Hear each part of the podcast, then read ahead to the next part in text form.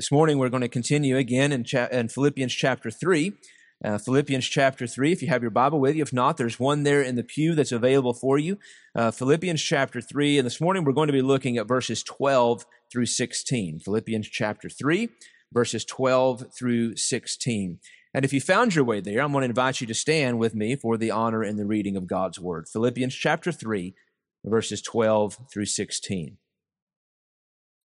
Again, the Apostle Paul writing there to the church at Philippi, and he says this Not that I have already obtained it or have already become perfect, but I press on so that I may lay hold of that for which I was also laid hold of by Christ Jesus. Brethren, I do not regard myself as having laid hold of it yet, but one thing I do, forgetting what lies behind and reaching forward to what lies ahead. I press on toward the goal for the prize of the upward call of God in Christ Jesus. Let us therefore, as many as are perfect, have this attitude. And if anything, and if, uh, if anything you have a different attitude, God will reveal that also to you. However, let us keep living by that same standard to which we have attained. And you can be seated this morning.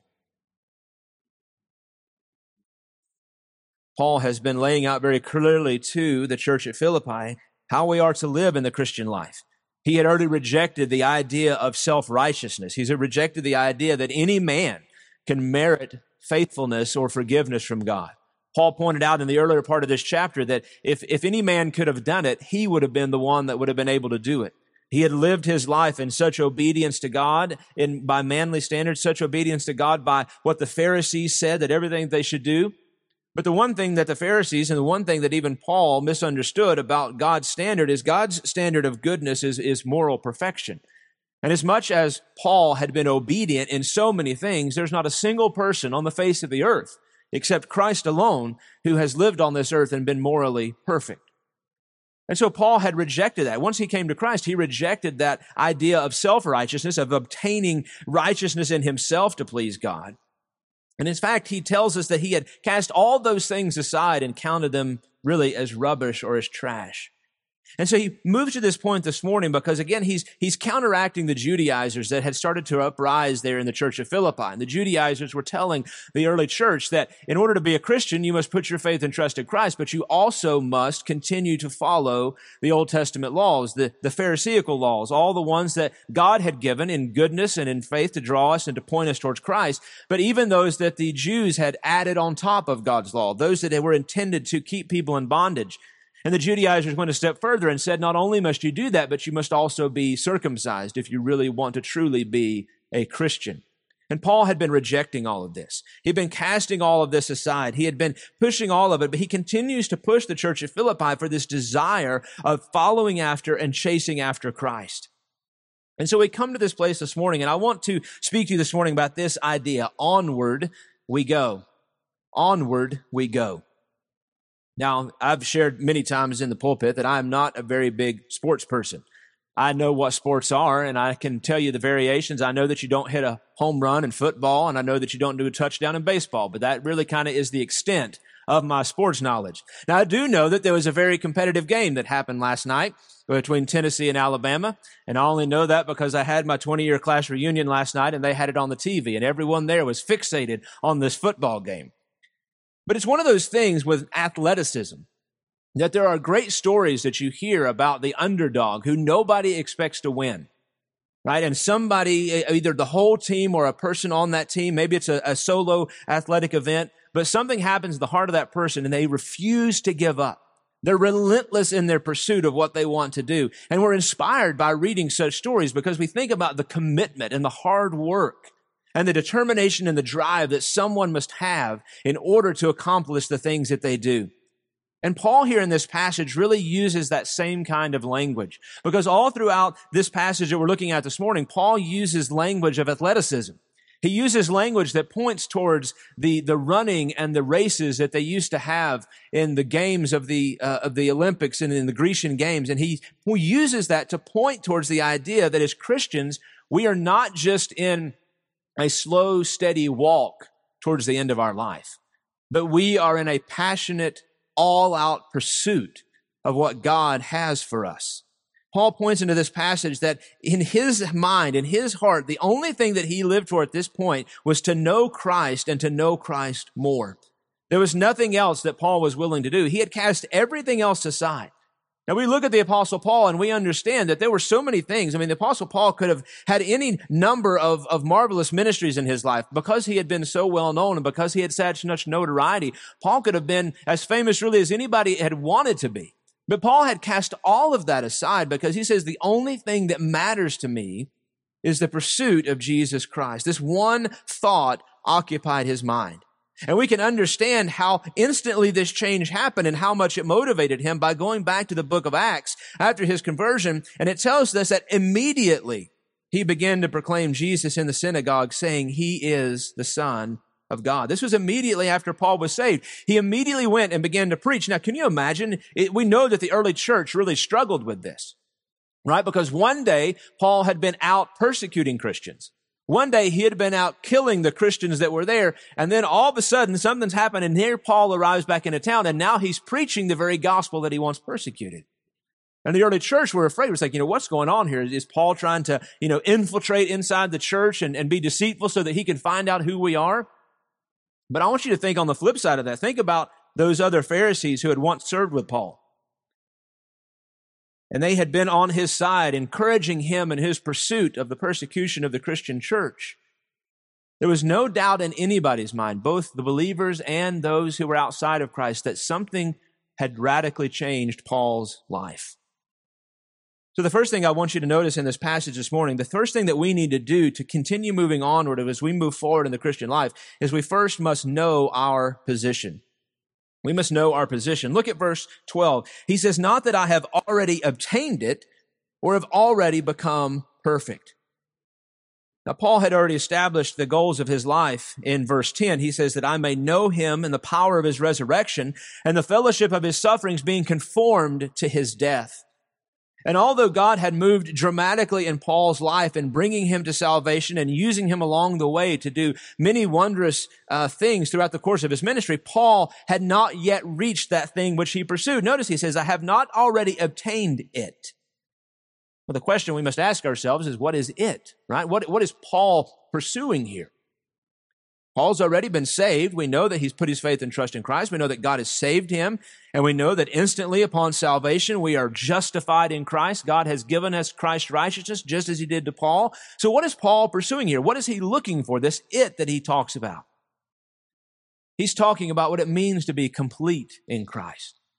This lifelong pursuit of sanctification that ultimately ends in our glorification when either we pass from this earth or Jesus Christ comes to take us home. Paul had not yet reached the end of sanctification, but Paul looked and he longed each and every day to become more and more conformed into the image of his Messiah. Over 30 years had passed since Paul had become a Christian. And over those 30 years, through missionary journeys and through establishing churches and through preaching the gospel in some of the most difficult contexts imaginable at that time, Paul had seen and experienced and endured many things. And each one of them had molded him and shaped him as God saw fit to do in his life. But he had not obtained everything that he hoped for. He had not obtained everything that he longed for. And he had not been made perfect. Brothers and sisters, the Christian life is a journey towards everything that God desires for us. We have the tendency to think that once you become a Christian, that hopefully at a certain point you realize this point where you just don't struggle anymore against things. You don't have to fight the war against sin and the flesh anymore. Well, let me give you some bad news this morning. The, the bad news is, is that that fight continues. But the good news is, is that God has given us His Holy Spirit and His strength to endure the battle and to fight it to the very end. We tend to look at people who are great religious leaders and think that they've arrived at a certain place where they no longer struggle with sin. But, but I can tell you, you can think of whoever it might be. And, and we, oftentimes people talk about uh, Billy Graham because he was a man who lived out the course of his ministry and died without ever facing a, an accusation of a moral failure or falling. And I would tell you today that if he could tell you in this moment, Mr. Graham, to the very end of your life, were you continuing to pursue further sanctification? Were you still struggling with the power of sin in your life? He would tell you yes. It didn't matter how old he was or how much he had studied the Bible. Listen to what Paul says. Paul says in Romans chapter 7, this is again towards the end of Paul's life, and he's writing this, and he says, The good that I want, I do not do, but I practice the very evil that I do not want. But after even doing the very thing I do not want, I am no longer the one doing it, but sin which dwells in me. I find then the principle that evil is present in me, the one who wants to do good. For I joyfully concur with the law of God in the inner man. But I see a different law in the members of my body, waging war against the law of my mind and making me a prisoner of the law of sin which is in my members. Wretched man that I am, who will set me free from this body of death? Paul was constantly evaluating his life. And brothers and sisters, that's what it means to grow in the process of sanctification. We seek after Christ, but we must be continually aware of who we are in God and where we are. We must be continually looking at our life because God reveals sin to us each and every day. Sometimes when we become a Christian, God instantly reveals certain things in our life that he wants us to do away with. And we're to cast those things to the side according to the principles found in his word. But over the course of our life, you know what God begins to do is He molds us and shapes us. Sometimes about six months later, God begins to say, okay, we've dealt with that thing. Now we need to deal with this thing. We, we've, we've changed this thing in your life. Now we need to change this thing in our life. And we must always be ready and receptive for the prompting of the Holy Spirit to walk us through that process of sanctification. So despite the fact that Paul had, had endured these things, and despite the fact that he is doing this, Paul has not slowed down or given up because Sadly, this is the tendency for many people. Right? They become a Christian, they're excited, they're passionate, they're zealous about pursuing Christ. And then as they continue on in the Christian life, things begin to happen, difficulties and trial, and they begin to slow their pace down. They begin to lose some of that passion and that zeal that they had when they were first converted. But there is no place in the Christian life for retreat. There is no place in the Christian life for ceasing of motion or for giving up. Paul says, I have not obtained what I long for. I've not obtained it. I've not already become perfect. But he still says that we're going to move forwards and never backwards. Paul had given up everything that he thought might hold him back. He had cast it all aside as rubbish, but there was still more to pursue. Now, Paul was secure in his position in Christ. He was saved and he knew it. But there was still something yet to obtain. There was still something that he desired to have. As John Calvin put it, if there was a question, what was this thing? He says, I answer that our salvation in the meantime is in hope, so that the inheritance indeed is secure, but nevertheless we have it not yet as possession. But Paul would tell us in Hebrews that God will equip you in every good thing to do his will, working in that working in us that which is pleasing in his sight through Jesus Christ, to whom be the glory and the power forever. So as Paul talks about this, he lays this first principle down. Again, remember, he's confronting those Judaizers who were proclaiming that they were perfect, proclaiming that they had obtained it. Paul says, brothers and sisters, look at my own life. You know my heart. You know who I am. You know my love for the Lord and understand that even in everything that God has done for me, I have not yet obtained that perfectness that I long to have in Christ. So now here's where Paul begins to use this language of athleticism. Because not only do we need to know our position, we need to know we've not yet obtained it. We've not yet gotten what God desires for us to have ultimately in our sanctification and our glorification. But secondly, we must give it our all. Look at the second part of verse 12. He says, But I press on so that I may lay hold of that for which I was also lay hold of by Christ Jesus. The psalmist would write in Psalm 42, as the deer pants for the water brook, so my soul pants for you, O God. It's this idea of longing and desire. And he says, I press on. He was pressing forward toward a goal. It's the idea again of the runner heading out and longing and, and, and having a one focus in mind and heading towards the victory line, heading towards the finish line so that he may get what he desires. Paul had been running hard throughout his entire life, but he realized there was still yet more to go. But Paul's not discouraged by this fact. In fact, he's encouraged. Now, there are those people who really enjoy running. I, I, have several friends who are, who are really enjoy, they get, enjoy getting out, doing cross country running, running in places, and, and they experience what they call a runner's high. I think it's probably some kind of psychosis that uh, that hinders you there. But but they call it a runner's high, right? They get out there, they begin to run, and in a certain moment, they say you don't feel the pain anymore. You just get into this place where you're just passionately running. And I really think this is kind of the idea that Paul is pointing here. Like he's in this place where he's like, I'm in full out pursuit of Jesus. But it doesn't matter what happens. It doesn't matter the pain or the circumstances because I'm pressing on towards the goal. I'm pressing on so that I may lay hold of that, he says, for which I was also laid hold of by Christ. What does this mean? What is he talking about? With I may lay hold of, of that for which I was also laid hold of by Christ Jesus. But you remember back in Acts chapter 9, Paul was on that road to Damascus to go to persecute the Christians. Suddenly the light shone from heaven. Saul, Saul, why are you persecuting me? And the Lord laid hold of Paul. The Lord changed Paul's life in such a way that he would never be the same. And so, as Christ had laid hold of Paul, now Paul desired to lay hold of everything that God had for him.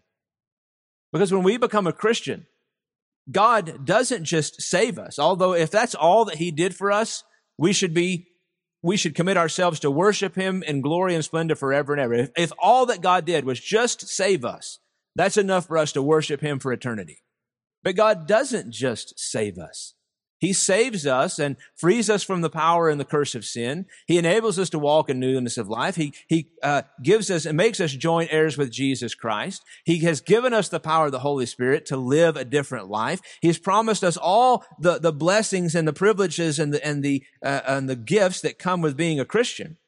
And so Paul says, because Jesus has laid hold of me, now I want to lay hold of all of those things that God has designed for my life. And if you're here this morning and you're a Christian, God has those things laid out for you. God has those things that you can look for and grab hold of and pursue that God would be moving in a more powerful way in your life. Paul had already experienced salvation and now he is walking through this process of sanctification so that he would become more and more like Christ and ultimately receive everything not just the things that we can have in this life. There are so many things that God desires for us to have in this life, but then there's even more in that life yet to come. Even more, far more than we can even think about that God will give to us in the end of this process. So you can think about the, the runner there on the starting line. And it's been said by those who have been there. I've never been over to uh, you know, to Greece or to in those places yet in my life. But it's if you go to the places where they held those games, you'll see these run these these marked out paths where they used to hold the races. And at the starting line, you know, they have these uh, you know granite or rock platforms where the runners would stand, and they were shaped much like a starting block is today, where they have a place for the runner to put their foot and to crouch down on the ground and to get into that running position. And so the gun fires and the runner takes off. And so Paul says, I am pressing on. I'm heading out. He says, I'm going to give it everything that I have. Just like a runner does when he comes off the starting block. You've never seen a competitive running event where when the gun fired, all the runners just casually stood up and began to stroll towards the finish line. They've trained and they've buffeted their bodies. They have sacrificed everything that was needed in order that when the gun fires, they may head out with full, all out pursuit. And this is what Paul is calling us for in a Christian life. He says, I am going to give it everything that I have. He says, because God has laid hold of me, because he's transformed my life, because he's changed me and who I was and to who I am now. He says, I desire to have everything that God would give to me. But the third thing I want you to notice here is that we have to keep our focus. And this is important. And this is important because it's very easy to get distracted. Paul, at the beginning of that passage in verse 13, he says, Brethren, I do not regard myself as having laid hold of it yet, but the one thing I do, forgetting what lies behind and reaching forward to what lies ahead. He uses that word brethren there uh, because, he, again, he's, he's calling us into the fact he wants them to understand he's talking to them as believers. He's talking to them as, as, as Christian brothers and sisters. He wants them to understand that he's, and he reiterates, because he basically says the same thing again. He says, I do not regard myself as having laid hold of it yet. And you think, well, why would Paul immediately repeat what he had already just said? Well, because he wants to make sure that they understand it. He's repeating himself to, to clarify his statement and to help them say and to know that he's still pursuing everything that he's laying out for them here. That this process of sanctification has not been completed in his mind or in his life, and yet because he is confronting those Judaizers and those false teachers. In effect, Paul is saying to them, don't listen to what the Judaizers say when they think or they say that they've completed it, that they've obtained everything that they're looking for. He says, I haven't made it yet, and neither have they. Paul says, I do not regard of having laid hold of it yet. But notice what he says there. He says, But one thing I do. Paul had one single focus. Paul was able to look ahead and not be distracted by anything else on the outside. It's important that in a race that the runner not be distracted. Now, in horse races, they have to do something to the horses to keep them from getting distracted. They have to put blinders on them so that when the gates open and the runner, the, the horse heads out, that it's not going to be distracted by the horse moving on the left or the right, not going to be distracted by anything that happens around the circuit of that track, but that it'll keep its eyes focused on the front.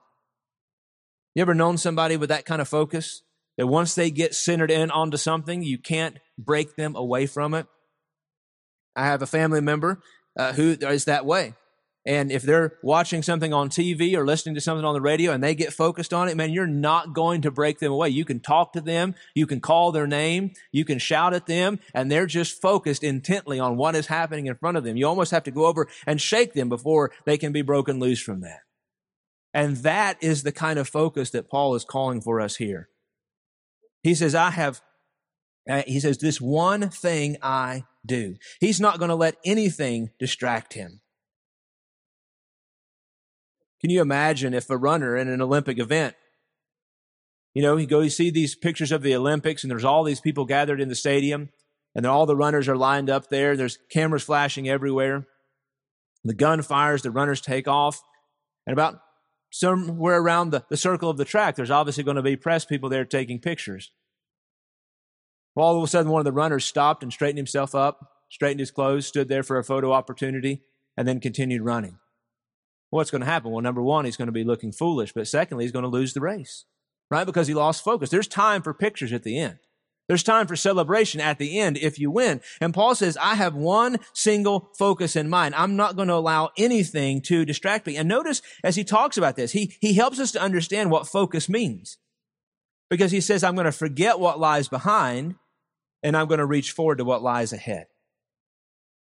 Now, this is curious he says, forgetting what lies behind. Now, we know that Paul's already talked about forgetting those things that he did in his pursuit of self righteousness. This idea that he could maintain or earn forgiveness with God. We understand why Paul says, I'm going to lay all of that. But Paul here is not just talking about laying that behind. Paul's talking about laying everything in the past behind. His old life, his previous pursuits, even, even his progress as a Christian. He says, I'm not going to look back, but I'm going to continually be looking forward.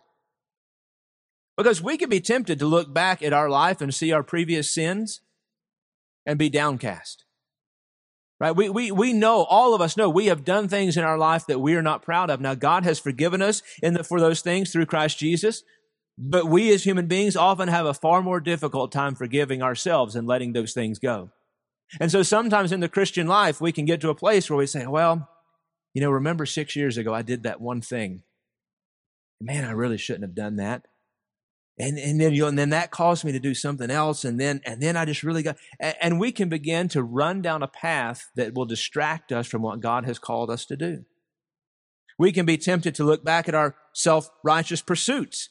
Maybe once we started to recognize our sin, we were much like Paul and thought that just by coming to church or by reading the scriptures or by being obedient, that we would maintain forgiveness with God. And we can look back at that and be frustrated of how we used to believe. And it can cause us to be distracted. But brothers and sisters, we can also look back even at our progress in the Christian life and be distracted. Because we can look back and say, oh, well, remember that great thing that I did for the Lord? I remember, you know, when, when God asked me to do this or, or I felt like he wanted me to do it and I did it and it, it, those things went really well. Man, it's like that was the pinnacle of everything. You know what? Churches are very guilty of this. Churches are very guilty of going through a season of time when God blesses their church. And then years later, you hear the people say, Oh, if it could be like the good old days again. Man, if it could be like the 1950s again. Man, the church was packed with people and God was moving. Man, if it could be like the, the 1800s again, you know, when the, when the, when there was great awakenings happened, the 1700s. Man, if it could be like those days again. And we can look back to the past, and it's nothing wrong with longing to see God move. But if we're living in the past, we can't be pursuing the future of what God has for us. So he says, I am going to forget all that's in the past and what lies behind, and I'm going to continue reaching forward. Now, Paul is not saying that we don't learn from those things. We can learn from our sinful past and learn what not to do in the future. We can look back and see what God has done and rejoice in those things and pray that Him to do those, those other things in the future as well. But what Paul is saying is that we must have one single focus of mind, not dwelling in the past, but longing for the future.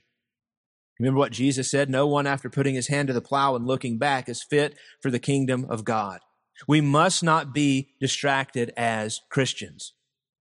We can't quit the race too early. We can't be distracted by those things that are around us. I saw a video not too long ago of a of a bicycle racer. And it had been this long, arduous journey. And this guy had pulled out a great lead and he's coming towards the finish line. And there's the camera set up and he's pedaling towards the finish line. And, and the way the course came, there was a really hard turn that they came down and they made that left hand turn. And then they're heading about another hundred or so yards to the finish line. And as he bounds around that corner, he gets almost to the finish line and he sits up off of his bike out of the racing stance and holds his hands up in victory. And just as he holds his hands up in victory, the second place rider goes right past him across the finish line and wins the race. He stopped too early.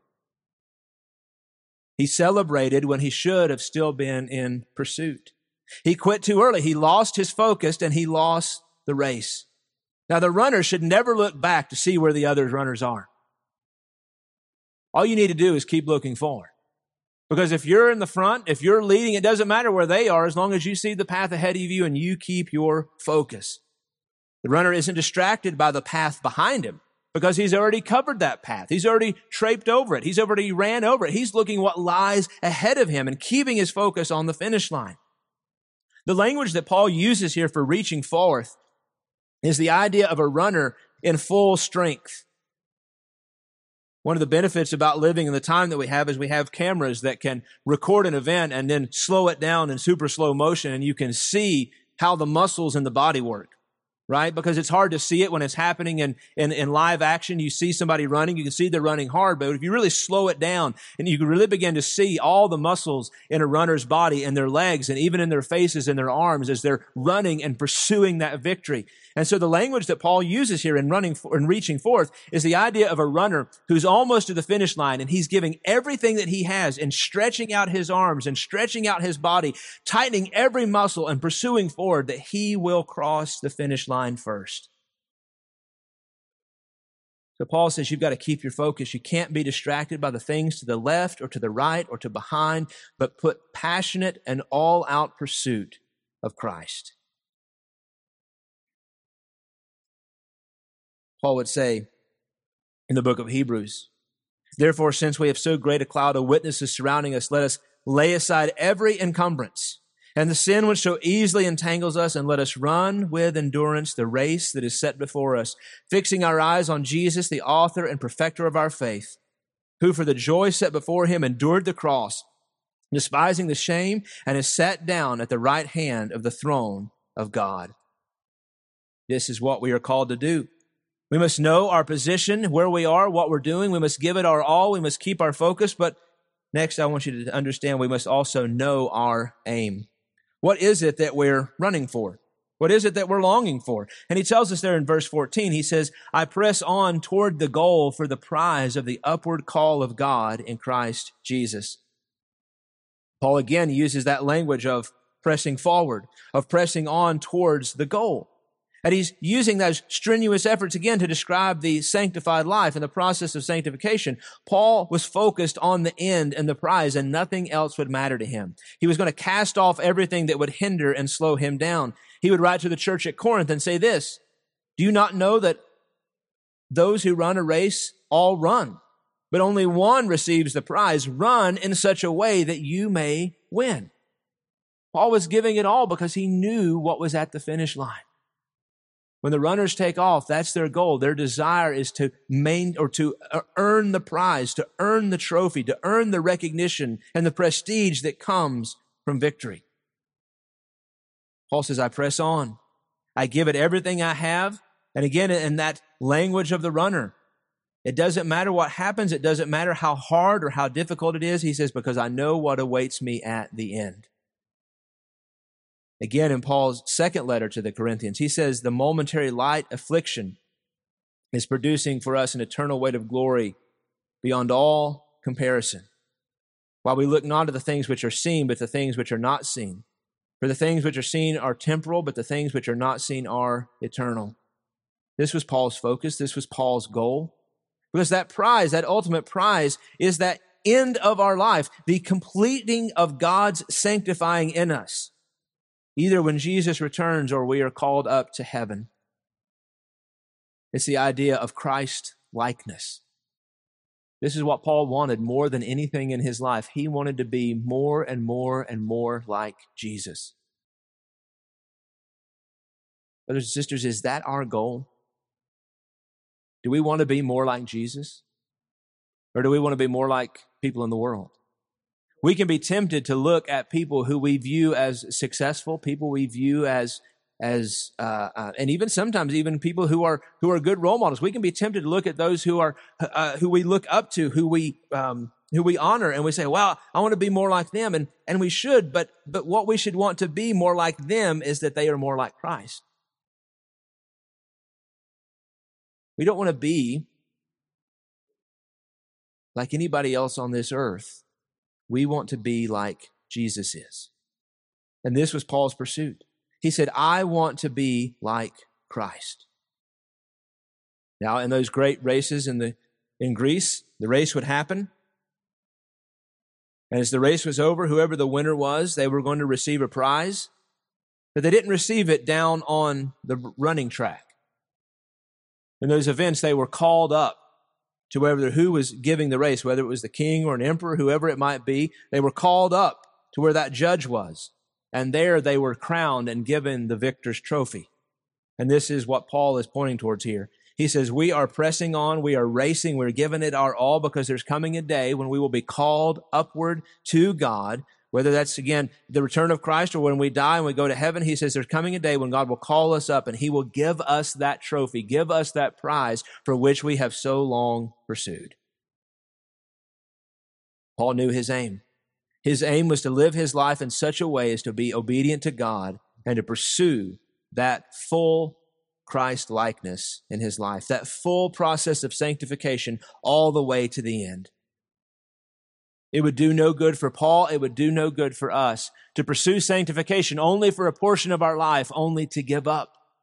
To give up along the way, to just abandon ship, to run off the course, to abandon the racetrack.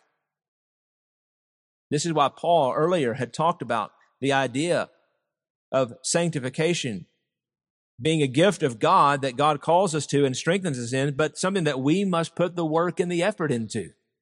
The process of sanctification is not something that happens automatically. It's something that we must labor and fight for. This is again why Paul goes back to this language of running and says we must press on towards the goal. We must put the work in. We must train our bodies, train our minds, train our attitudes to continue to push forward even when the difficulty comes.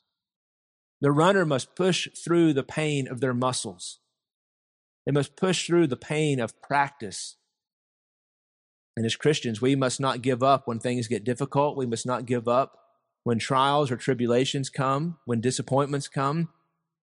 But we must continue to push on because we know what it is we're longing for. So we not only just know our aim, but we almost should also have the right perspective. Look at verse 15.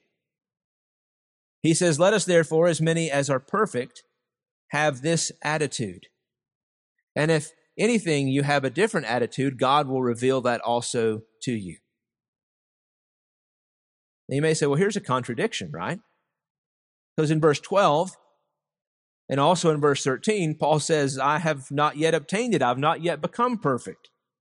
But now here in verse 15, he says, let us, speaking of the, of the brethren of Christ, including himself, he says, as many as are perfect have this attitude within you. Paul knew that this was not a race he was in alone. It's a journey that every Christian is on. And perfect here does not refer to practical perfection. Paul here is not talking about being perfect in every way that he's obtained sanctification and glorification, but what he's talking about here is positional perfection. And what I mean by positional perfection is that we are all in Christ. We have been made positionally perfect before God. We have been saved. We've been given the um, uh, the sanctification of God, I mean, the, the uh, justification of God. We've been given Christ's righteousness. And so now before God, we stand before Him forgive, forgiven, and we are in a perfect position before Him. So Paul is saying that this pursuit is not just an option in the Christian life. We can't just sit out there and say, well, you know, uh, preacher, I believe that some people are more gifted to this idea of, of this radical all out pursuit of Christ and some of us just aren't. No, look at what Paul says here. He says, let us therefore, as many as are perfect, have this attitude. He's saying, if you're in Christ, this is the attitude of your life. This is what you should be doing. This is the true calling of the Christian life. And everyone who's in Christ should agree to it and set their affections upon it. James tells us, says, let endurance have its perfect work so that you may be perfect and complete, lacking in nothing. To have this attitude means to set your mind on something, to think in a certain way. William Barclay said, anyone who has come to be mature in the faith and knows what Christianity is must recognize the discipline and the effort and the agony of the Christian life. There are those out there who would tell you that the Christian life is easy. That the Christian life is a, is a cakewalk, right? You become a Christian to make your life better. We don't become a Christian to make our life better. We become a Christian because we realize that we are sinners who need a Savior. We become a Christian because God has made a way for us to be forgiven. Because oftentimes becoming a Christian means our, our life may become more difficult than it was before we were a Christian. Our friends and our family could, could, could ostracize us. They could cast us out. We could face more difficulty at work. We, we know now in the culture that we live that becoming a Christian is not a very popular thing to do. And you're probably going to suffer more in the culture in which we live if you become a Christian. But we know this. We understand this. Paul has already pointed out this over and over that suffering for Christ, enduring for Christ is a joy that he gives us to suffer alongside of him. And that the Christian life and everything that it is, is work, effort, and strife. But there's such great joy in it. No Olympic runner who has won the gold medal would at the end of the race say, Well, if I had to do all over again, I wouldn't do it. Wasn't worth it. Wasn't worth getting the gold. It wasn't worth receiving the prize. But they would tell you just the opposite. They would say it was worth every bit of the effort. It was worth every bit of the practice and the difficulty and the hard work because now they have the prize in hand. And all believers, Paul says, must be committed to this same effort, putting in the hard work of the Christian life. But Paul recognized in this verse that there perhaps were some, even there at the church at Philippi, who hadn't gotten there yet. They didn't fully understand what the Christian life and the journey was. They were saved, but they didn't understand what it meant to continue to pursue and to, to follow after Christ. Because he says there at the end of verse 15, and if anything, you have a different attitude, God will reveal that to you also.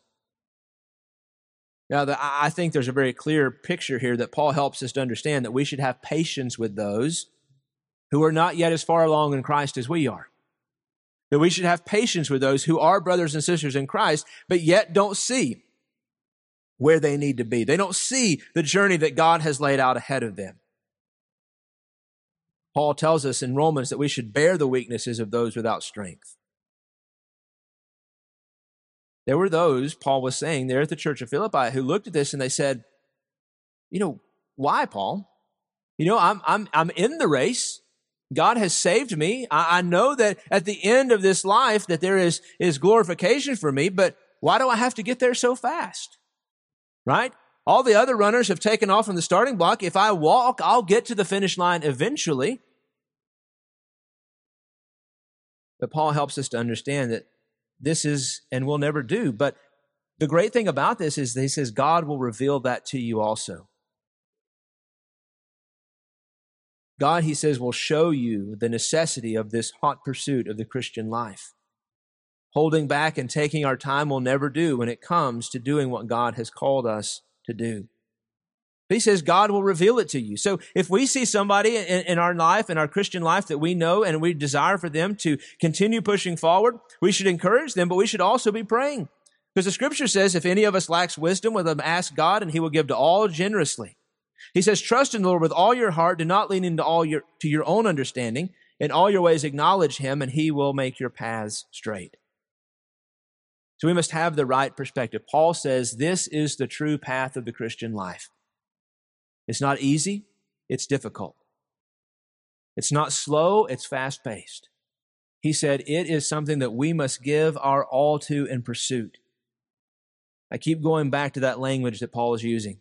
Every single time he, he gives this idea of surging ahead, of pressing on, of laying hold, it's that idea of a runner giving it his all. Running as quickly and as fast and with every ounce of strength that his body will produce. Paul says this is the Christian life. The final thing I want you to notice here in this passage is that we must keep moving forward. Never going back, but keep moving forward.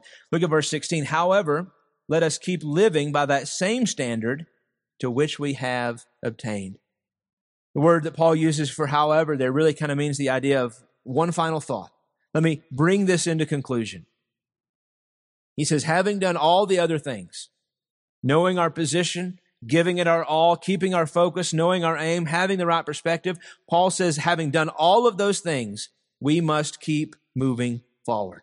We must keep maintaining our pursuit of the sanctification of God in our life. We must never give up in the desire that God would shape us more and more into the image of Jesus.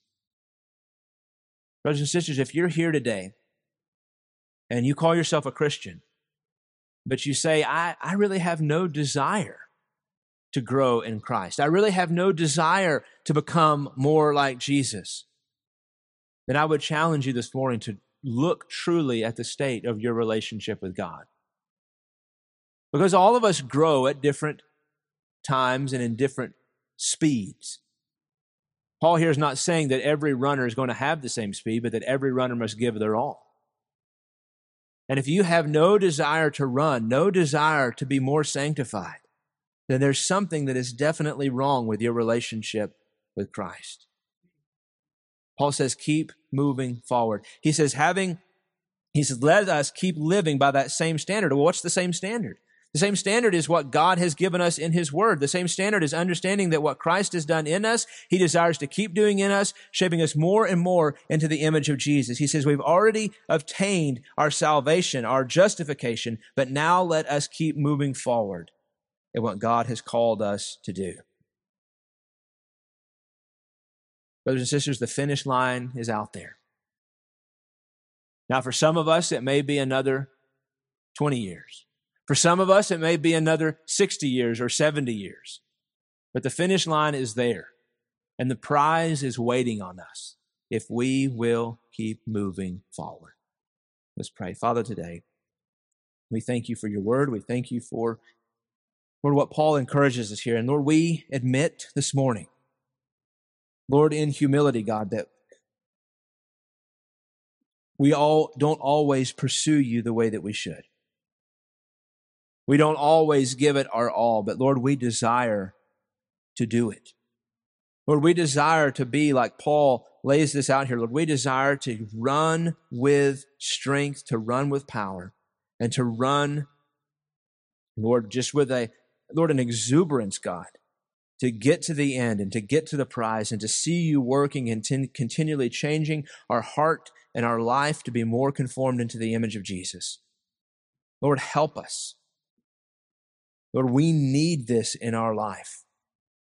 We need this each and every day to face the things that this world throws against us, to face, to, to, uh, to face the, the war of flesh and sin inside our own hearts.